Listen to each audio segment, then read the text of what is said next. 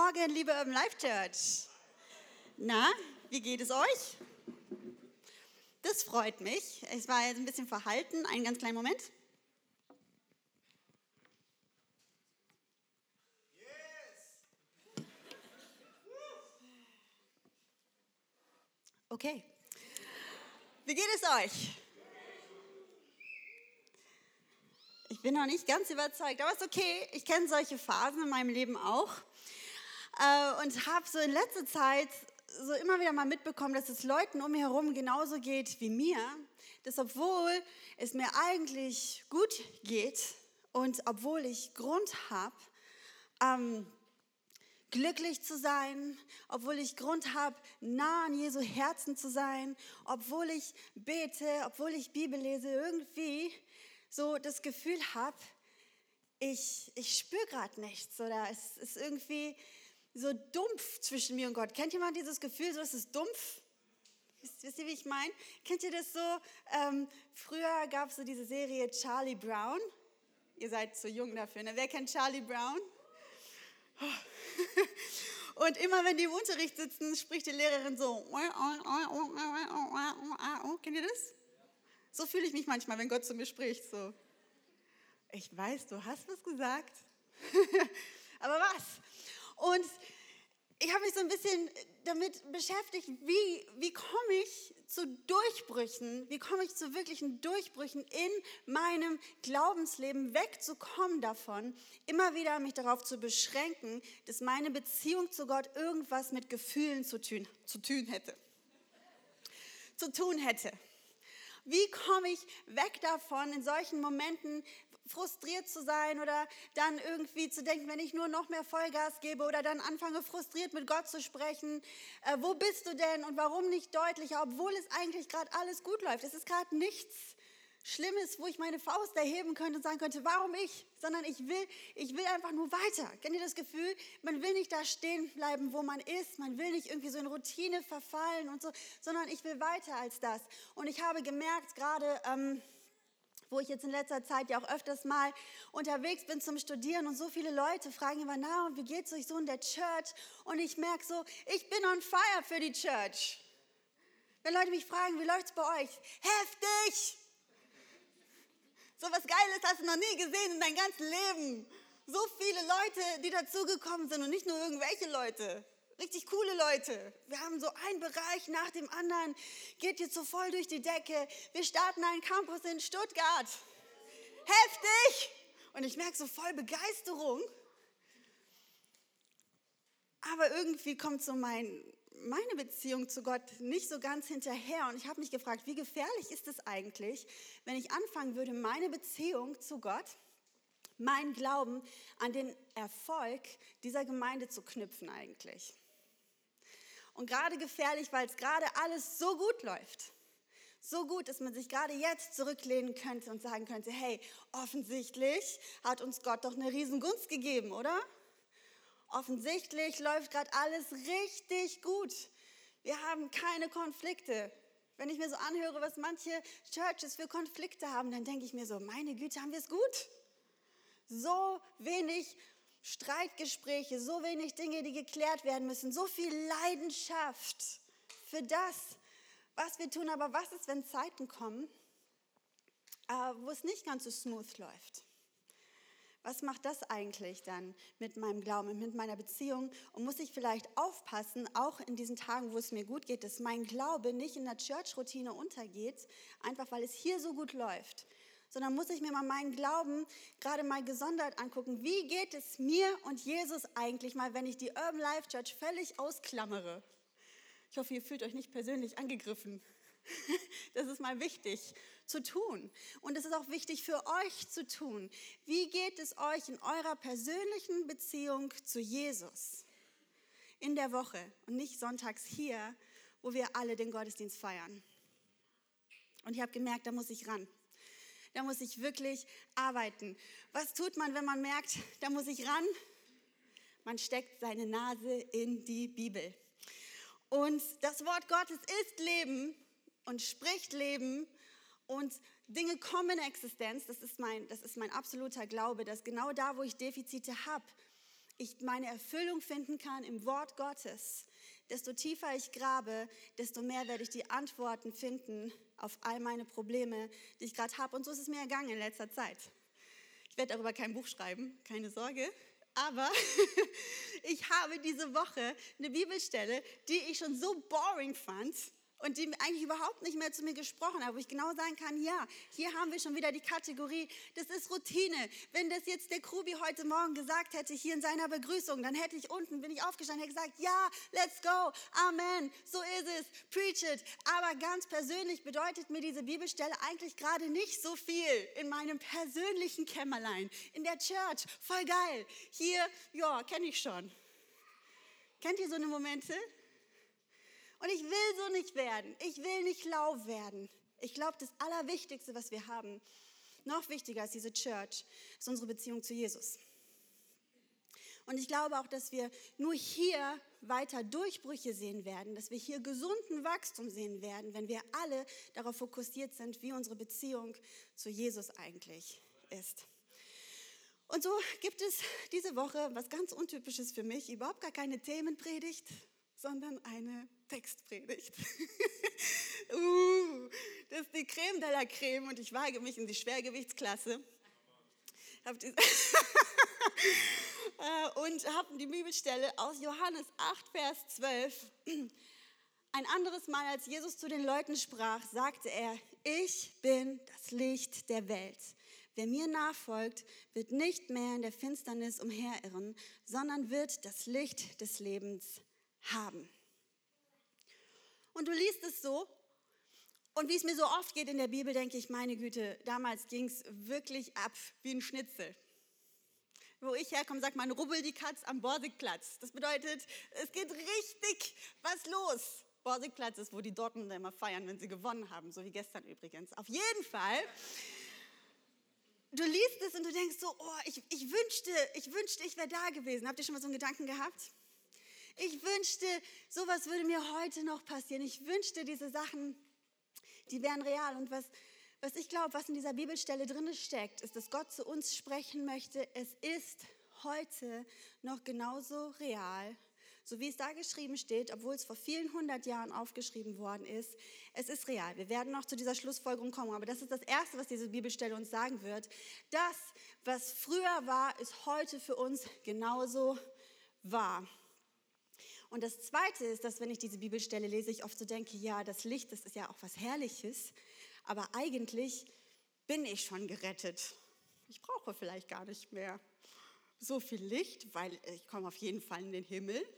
Das weiß ich schon mal und deswegen sind solche Bibelstellen, glaube ich, mehr so für Menschen, die sich gerade neu bekehren oder gerade Drogen genommen haben oder so völlig auf dem falschen Weg sind, Bayern-Fans zum Beispiel auch, oder Scherz, dass Jesus dann sagt, hey, ich bin das Licht der Welt und ich leuchte dir den Weg aus deiner Finsternis. Und deswegen fand ich meinen Zugang nicht so gut dazu. Aber wie das mit allen Dingen so ist, und so kommt der erste Punkt, so ist unser Jesus. Du bekommst ein völlig neues Verständnis von einer Bibelstelle, wenn du dir mal den Kontext anguckst. Wer von euch hat Creed 2 geguckt? Oh, was stimmt nicht mit euch? So ein guter Film. Wer hat vor, Creed 2 zu gucken? Pech, ich werde jetzt trotzdem spoilern. Okay, und zwar, ja, ich hatte genug Zeit, den anzugucken. Ich habe ihn angeguckt und der Film hat mich von den Füßen gehauen, weil so viel Geschichte da drin steckt. Aber noch viel bedeutsamer wird diese Geschichte, wenn du dir Rocky IV anguckst. Verstehst du? In Rocky IV, da kommt Ivan Drago aus der Sowjetunion nach Amerika und Apollo Creed kämpft gegen ihn und Ivan Drago, der ist aber vollgepumpt mit Zeugs und haut Apollo Creed um und der stirbt. Der stirbt. Jetzt spulen wir weit vor. Nein, wir sagen zuerst noch, dass Rocky dann in die Sowjetunion rüberfliegt und ihn dann platt macht. Natürlich geht der Film so aus, aber jetzt spulen wir vor zu Creed 2. Der Sohn von Apollo Creed boxt gegen den Sohn von Ivan Drago. Das ist krass.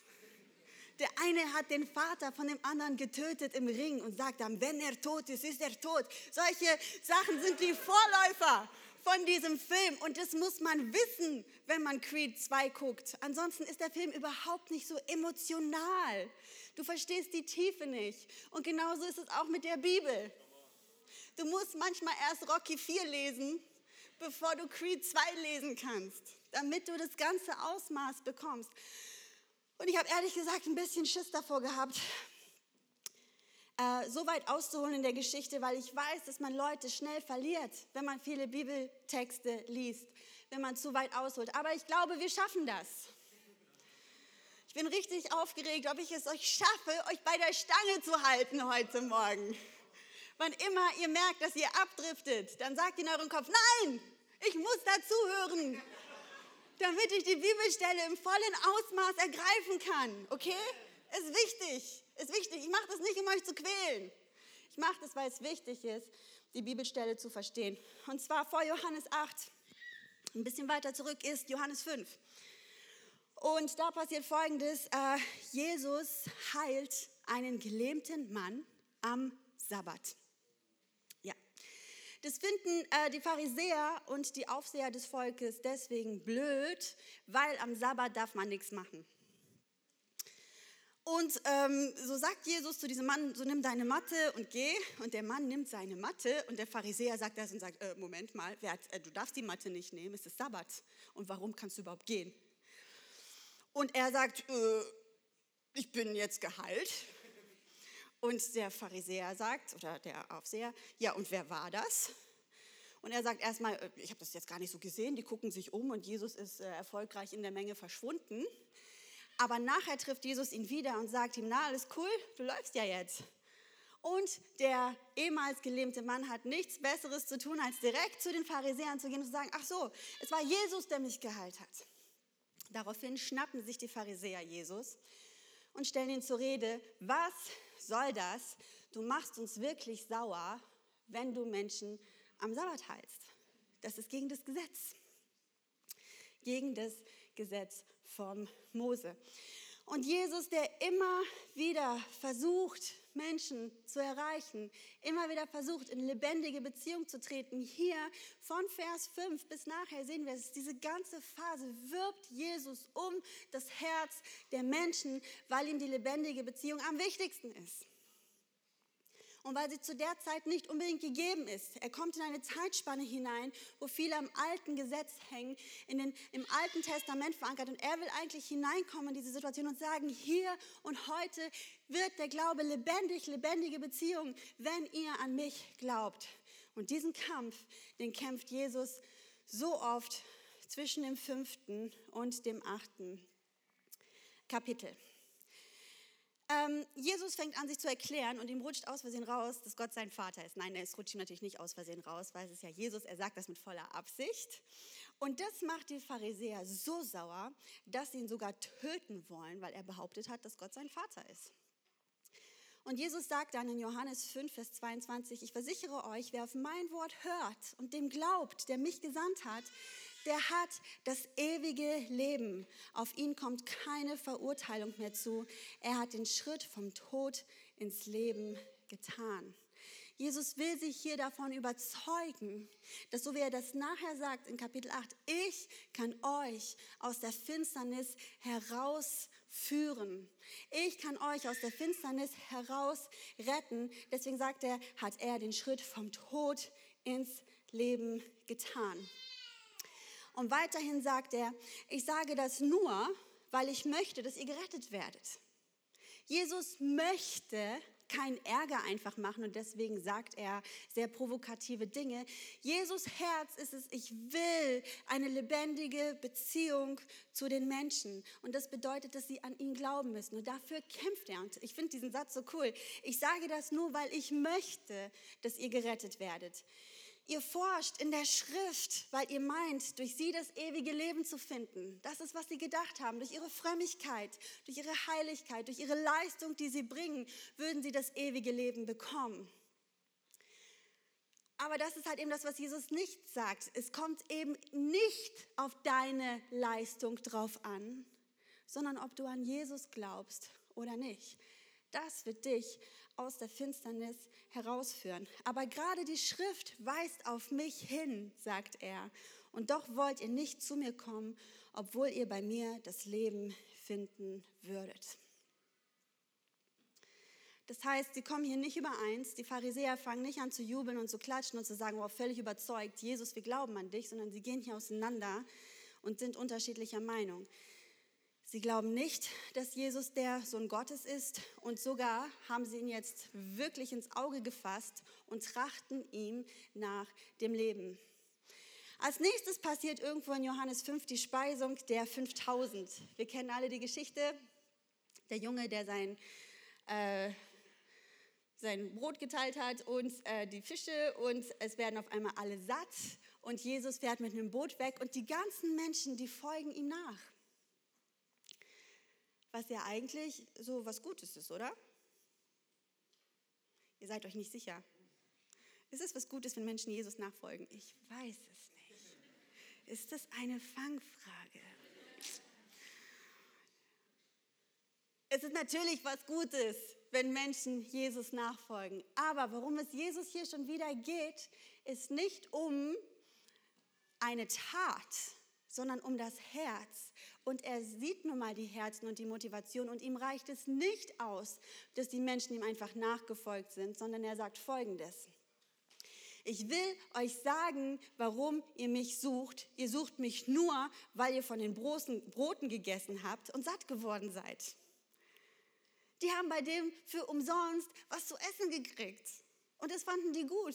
Und dann dachten die, ja, vielleicht gibt es ja gestern Fisch, morgen vielleicht Schnitzel. Gucken wir mal, was er heute so dabei hat. Und Jesus sagt, darum geht es nicht, was ihr hier bei mir zu essen kriegt oder nicht. Nur deswegen seid ihr gekommen, weil ihr Pommes rot-weiß wollt. Aber gibt es heute nicht. Aber was euch Gott durch die Wunder sagen will, das wollt ihr nicht verstehen. Es geht doch nicht um den Fisch. Es geht um das Wunder, das Jesus getan hat. Statt euch nur um vergängliche Nahrung zu kümmern, bemüht euch um die Nahrung, die Bestand hat und das ewige Leben bringt. Diese Nahrung wird euch der Menschensohn geben. Wenn ich Jesus wäre, würde ich auf mich selber zeigen, falls ihr euch wundert, warum ich auf mich selber zeige. Denn ihn bat Gott, der Vater, als seinen Bevollmächtigten bestätigt. Da fragten sie ihn, was für Dinge müssen wir denn tun, um Gottes Willen zu erfüllen? Eine ganz berechtigte Frage. Die Menschen, die ja keine bösen Menschen sind, sondern einfach aus dieser Zeit herauskommen, dass ihr Glaube an ein Gesetz geknüpft ist. Und sie wollen Gott gefallen. Und sie fragen, was müssen wir denn tun, um Gott zu gefallen? Und Jesus gibt ihnen die ganz einfache Antwort. Gottes Wille wird dadurch erfüllt, dass ihr an den glaubt, den er gesandt hat. Schon wieder wirbt Jesus hier um ihr Herz. Er will, dass sie an ihn glauben, damit er sie rausreißen kann aus der Finsternis. Ihm geht es um lebendige Beziehungen und dass er sie überzeugen will. Und er spricht weiter, denn das Brot, das Gott gibt, ist der, der vom Himmel herabkommt und der Welt das Leben schenkt. Herr, sagten sie da zu ihm, gib uns immer von diesem Brot. Und Jesus denkt sich so, haben die mir eigentlich gar nicht zugehört?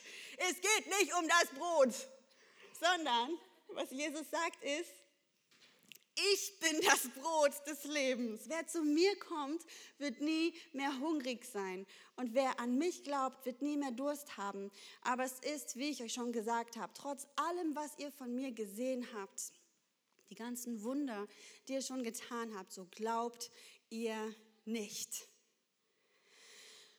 Und er hat sie leider schon wieder nicht gewonnen, denn die Juden waren empört, heißt es dann in Johannes 6, dass hier, was Jesus gesagt hatte, ich bin das Brot, das vom Himmel herabgekommen ist. Und die haben dann so gesprochen, das ist doch Jesus, der Sohn von Josef. Ich kenne seinen Vater und seine Mutter und er sieht nicht aus wie ein Brot.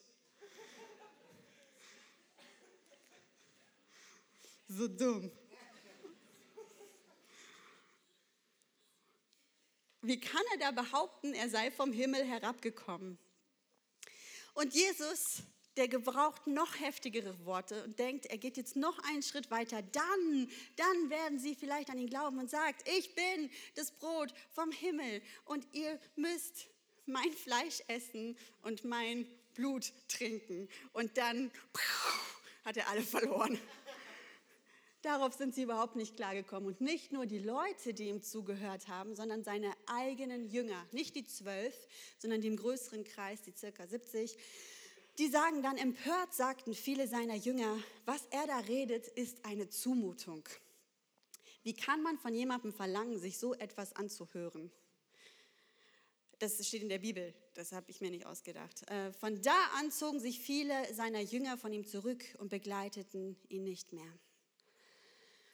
Wie schmerzhaft muss das für Jesus sein, auf seiner Mission hier die Menschheit aus der Finsternis zu reißen, durch eine lebendige Beziehung, durch einen lebendigen Glauben an ihm, und er fruchtet nicht.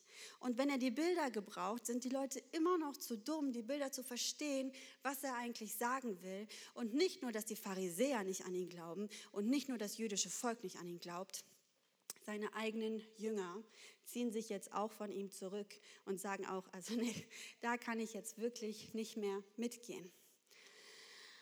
Und wir lesen dann sogar in Johannes 7, dass sogar seine eigenen Brüder nicht an ihn glauben. Weil die wollen nämlich zum Laubhüttenfest losziehen und sagen sich so, die hängen so in Galiläa ab, das ist wichtig zu wissen. Die sind in Galiläa und wollen jetzt zur dicken Party, zum Laubhüttenfest, und die sagen so, Herr Jesus, vielleicht kommst du mal mit und machst mal öffentlich so ein paar von deinen Wundern, damit jeder so sieht, was du tust, weil so im Verborgenen ist das nicht so cool. Und dann heißt es in der Bibel, denn sie glaubten auch nicht an ihn. Trotz allem, was sie wussten, es war ihr eigener Bruder und sie haben trotzdem nicht geglaubt, zu diesem Zeitpunkt, dass er der Sohn Gottes ist.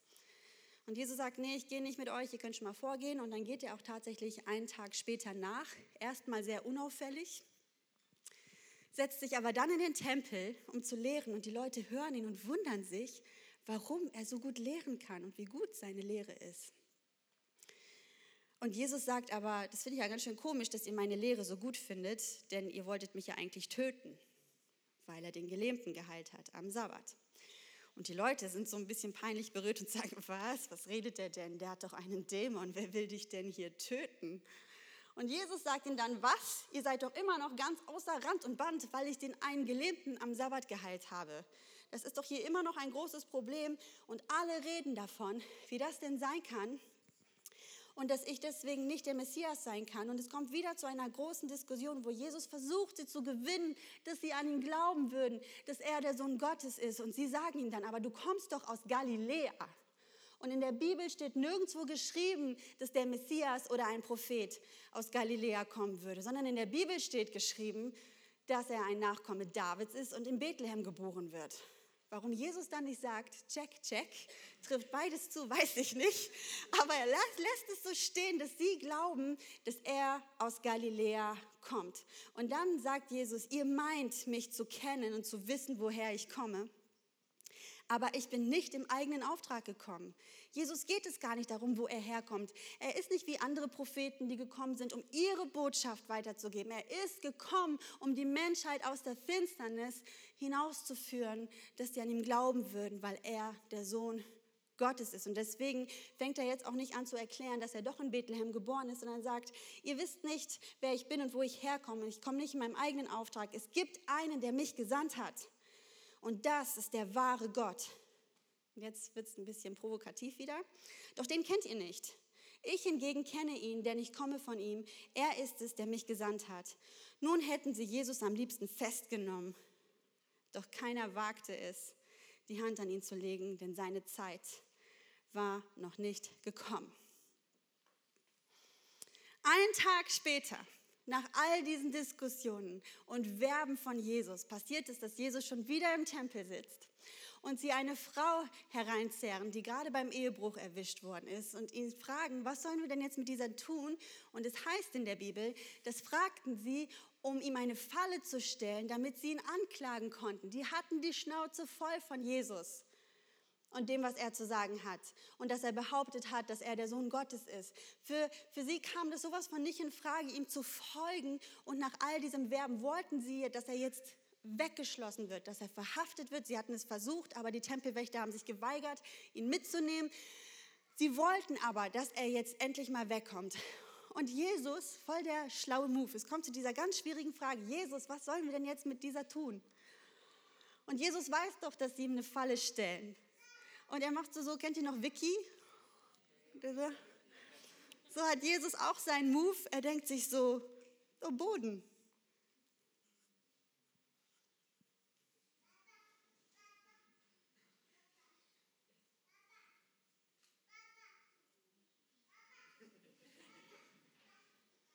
Die Pharisäer sind so, okay. Jesus, ja, was ist denn jetzt mit der Frau? Und Jesus sagt, wer von euch ohne Sünde ist, der werfe den ersten Stein. Und es heißt dann in Johannes 8, Vers 10, die Bibelstelle habe ich euch mitgebracht, er richtete sich auf. Wo sind sie geblieben? Fragte er die Frau. Hat dich keiner verurteilt? Nein, Herr, keiner, antwortete sie. Und da sagte Jesus, ich verurteile dich auch nicht. Du darfst gehen und sündige von jetzt an nicht mehr. Bis jetzt war diese Geschichte immer für mich so die Geschichte, woran man sehen konnte, wie gnädig Jesus ist. Aber in diesem Kontext, wie Jesus wirbt darum, dass sie an ihn glauben müssen, um gerettet zu werden, hat sich mir folgender Gedanke aufgeschlossen, wenn das nicht der brillanteste Move ever gewesen ist. Niemand hat einen Stein geworfen, weder die Ältesten nicht, noch die Geringsten nicht. Warum? Weil sie Sünde in ihrem Leben hatten. Das ist der Moment, den Jesus ihnen vorher nicht nahebringen konnten, dass sie es brauchten, aus der Finsternis herausgeführt zu werden. Sie wollten Jesus nicht, weil sie sich für gut genug gehalten haben. Sie haben sich doch an das Gesetz gehalten. Sie sind doch gerechtfertigt. Und es kommt zu diesem Moment, wo allen bewusst wird, von den Ältesten bis zum Kleinsten, es gibt eine Finsternis in meinem Leben. Was für ein brillanter Schachzug. Noch nie habe ich so einen intelligenten Menschen getroffen wie Jesus. In dem Moment, all das Gerede vorher, all die Bemühungen, all die Bilder, zu sagen, glaubt an mich, ich kann euch retten. Und es kommt jetzt zu diesem Showdown, wo endlich alle begriffen haben, ja, wir haben Sünde in unserem Leben und ja, wir bräuchten es, dass jemand uns aus unserer Dunkelheit herausführt. Und direkt nach dieser Geschichte kommt die Bibelstelle, die ich euch mitgebracht habe, aber in folgendem Kontext. Der zweite Punkt heißt damals so. Warum feierte man das Laubhüttenfest? Es war das Fest, wo sie gefeiert haben, und jetzt haltet euch fest, dass Gott das Volk Israel aus Ägypten heraus befreit hat. Und das hat er getan in Nehemia 9, Vers 12. Da heißt es nämlich, du hast sie geleitet bei Tag mit einer Wolkensäule und bei Nacht mit einer Feuersäule, um ihnen den Weg zu erleuchten, auf dem sie ziehen sollten. Sie feiern beim Laubhüttenfest diese Feuersäule, die vor ihnen hergegangen ist, wo Gott drinne war, der sie befreit hat aus ihrer Finsternis, damit sie im Dunkeln sehen können. Und um das zu verdeutlichen, das steht nicht in der Bibel, aber das habe ich nachgelesen in einem Bibelkommentar, haben sie so 4 große Leuchten aufgestellt, die sie nur anzünden konnten, wenn sie mit einer Leiter hochgegangen sind, damit der ganze Tempel erleuchtet wurde, um daran zu gedenken. Das kann man sich so ein bisschen vorstellen, stand zumindest in dem Kommentar, wie wenn heute so eine Burg beleuchtet wird. Kennt ihr solche Naturburgen, die so beleuchtet werden? Ja, ich weiß auch nicht. Auf jeden Fall, so kann man sich das vorstellen. Es war brutal hell. Es war brutal hell.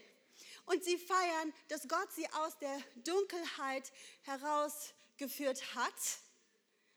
Einen Tag, nachdem alle begriffen haben, dass sie Dunkelheit in ihrem Leben haben. Und jetzt kommt der nächste Schritt und auch schon direkt Punkt 3. Heute so. In diesem Szenario, wo die Menschen gekommen sind, um nach alten Bräuchen und die nach dem Gesetz sich noch gerechtfertigt haben, die von Gott in einer Feuersäule aus der Finsternis herausgeführt werden, stellt sich Jesus hin vor diese ganzen Lichter und sagt ihnen, nachdem sie wissen, dass sie Dunkelheit in ihrem Leben haben, ich bin das Licht der Welt. Wie krass ist dieses Szenario, wenn du den Kontext kennst. Er sagt, es ist nicht nur damals gewesen, der euch in der Feuersäule geführt hat, das war schon ich. Damals war das so und heute ist es noch ganz genau so und ich wirke heute immer noch als Licht und will dich aus deiner Dunkelheit herausführen.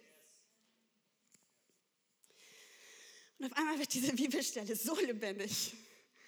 Und auf einmal frage ich mich überhaupt nicht mehr, ob ich irgendwas damit zu tun habe oder nicht, sondern stelle ich fest, ja Mann, genauso wie damals will Jesus mich heute noch aus meiner Finsternis herausreißen. Wie kann ich so arrogant sein, zu glauben, ja natürlich komme ich in den Himmel, aber es gibt immer noch genug Bereiche in meinem Herzen, wo das Licht von Jesus rein muss und wo ich mich führen lassen muss und wo ich es brauche, dass er mich rettet aus der Dunkelheit. Jesus spricht weiter, ich bin das Licht der Welt, wer mir nachfolgt, wird nicht mehr in der Finsternis umherirren, sondern wird das Licht des Lebens haben. Und da sagten die Pharisäer zu ihm, du redest als Zeuge in eigener Sache, was du sagst, ist nicht glaubwürdig. Und Jesus erwiderte, auch wenn ich als Zeuge in eigener Sache rede, ist das, was ich sage, wahr. Denn ich weiß, woher ich gekommen bin, und zwar nicht aus Galiläa, und wohin ich gehe. Ihr aber wisst weder, woher ich komme, noch wohin ich gehe. Ihr urteilt nach menschlichen Maßstäben. Ich urteile über niemand. Hast du manchmal Angst, in deiner Finsternis Jesus als Licht hineinzulassen, weil du Angst hast, dass er dich verurteilen würde? Und auch hier, wie genial, dass diese Stelle im Kontext steht mit der Frau, wo Jesus sagt, auch ich werde dich nicht verurteilen. Jesus will dich in deiner Finsternis nicht verurteilen. Er will dich hinausführen und dir den Weg weisen. Wenn ich aber doch ein Urteil ausspreche, dann ist mein Urteil richtig, denn ich handle nicht allein, sondern in Übereinstimmung mit dem, der mich gesandt hat, dem Vater.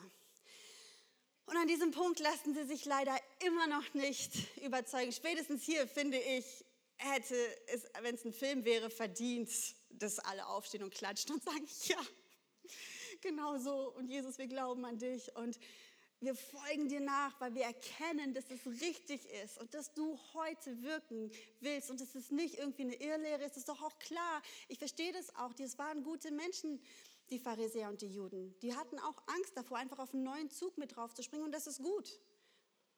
Diese Art des Prüfens sollten wir heute auch noch uns beibehalten, in der Zeit, wo sich so viel geändert hat, dass wir nicht die Hauptsache aus den Augen verlieren und keine Dinge in der Bibel relativieren, einfach auf neue Züge draufspringen. Es ist eine gute Eigenschaft eigentlich, aber trotzdem sind sie blind für die Wahrheit, die Jesus ihnen hier sagt. Er sagt, es ist nichts Neues, ich bin immer noch der Gleiche. Von damals, der bin ich auch heute. Und er erklärt ihnen sogar, warum es so ist. Und deswegen finde ich so hammer, Krubi, was du gesagt hast heute Morgen, das passt so 1 zu 1 zusammen.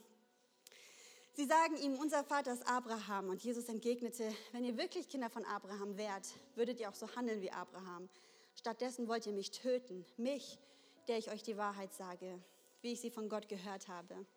Sowas hätte Abraham nie getan. Ihr handelt eben genau wie euer wirklicher Vater.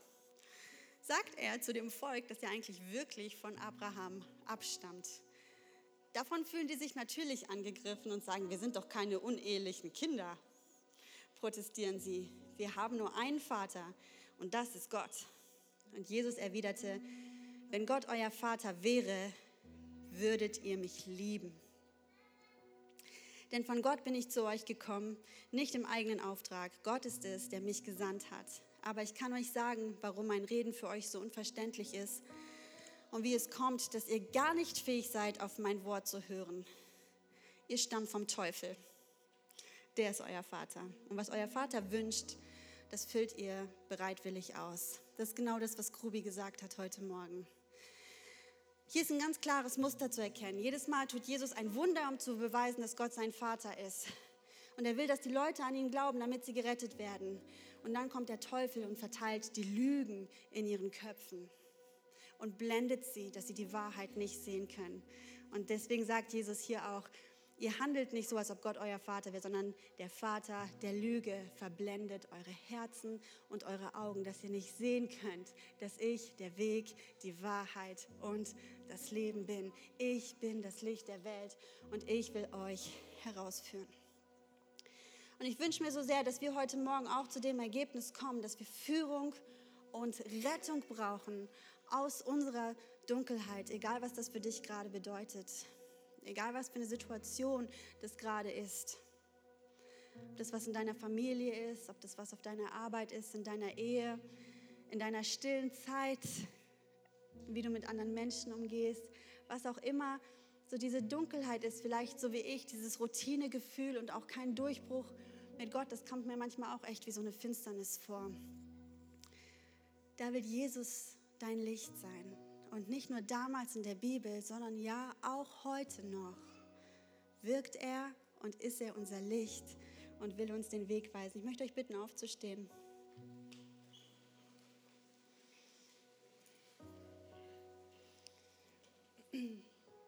In Hebräer 13, Vers 8 heißt es, denn Jesus ist immer derselbe, gestern, heute und in alle Ewigkeit. Und das glaube ich von ganzem Herzen. Und dass diese Kraft, die damals in Jesus gewirkt hat, auch heute noch genauso wirkt und real ist, weil Jesus auch heute noch genauso lebt und real ist. Und während wir alle mal die Augen schließen, vielleicht bist du hier heute Morgen und du hast Jesus noch nie gebeten, dein Licht zu sein. Und du willst so gerne raus aus deiner Dunkelheit und aus deiner Finsternis. Weg von allen Schuldgefühlen, weg davon, dass deine Fehler dich am Boden drücken und dein ganzes Leben kommt dir wie eine Finsternis vor und du brauchst diese Rettung, du brauchst dieses Licht, das dich hinausführt. Dann will ich dir sagen, das kann Jesus auch heute noch für dich tun und du kannst ihn heute Morgen in dein Leben einladen und ihn zu deinem persönlichen Licht machen in deinem Leben. Wenn du das willst, wenn du diese Entscheidung treffen willst, dass Gott dir deine Sünden vergibt, dass er seine Gnade in dein Leben hinausgießt und dass er dich ans Licht führen will, dann darfst du gerne nachbeten. Ich bete vor und die ganze Church betet nach. Danke, Jesus, dass du das Licht der Welt bist. Und dass du gekommen bist, um mich zu retten. Danke, dass du mir meine Fehler vergibst. Und dass ich völlig frei sein kann. Als ein Kind Gottes. Amen. Ich möchte noch ein zweites Gebet sprechen heute Morgen für uns als Church. Weil ich eben glaube, dass auch heute Morgen keiner ist heute Morgen hier, der einen Stein werfen könnte. Ich glaube, dass heute Morgen jeder eine Finsternis irgendwo in sich hat und dass Jesus dir darin heute ganz persönlich begegnen will. Vielleicht ist es schmerzhaft, sich das anzugucken, man will sich das nicht eingestehen. Und du musst jetzt auch hier nichts Öffentliches sagen oder bekennen oder Sonstiges, aber du musst dir deine Beziehung zu Jesus angucken, wie ich das schon am Anfang gesagt habe. Es wird nicht besser werden, auch wenn du sonntags hier in die Kirche kommst. Und selbst nicht, wenn du einen richtig coolen Worship erlebst und eine richtig coole Predigt hörst. Du musst deine Beziehung zu Jesus in Ordnung bringen, an ihn glauben und dass er dich aus deiner Finsternis herausholen kann. Egal, was das ist. Und da will ich einfach für uns beten, weil ich glaube, dass diese Church ein Licht sein wird auf dem Berg. Und dass die Stadt es sehen wird. Und dass die Stadt angezogen wird von dem Licht, was wir ausstrahlen. Aber dafür müssen wir uns auch retten lassen aus der Dunkelheit ins Licht. Von daher, wenn du magst, heb deine Hände Gott entgegen und ich will einfach für uns beten.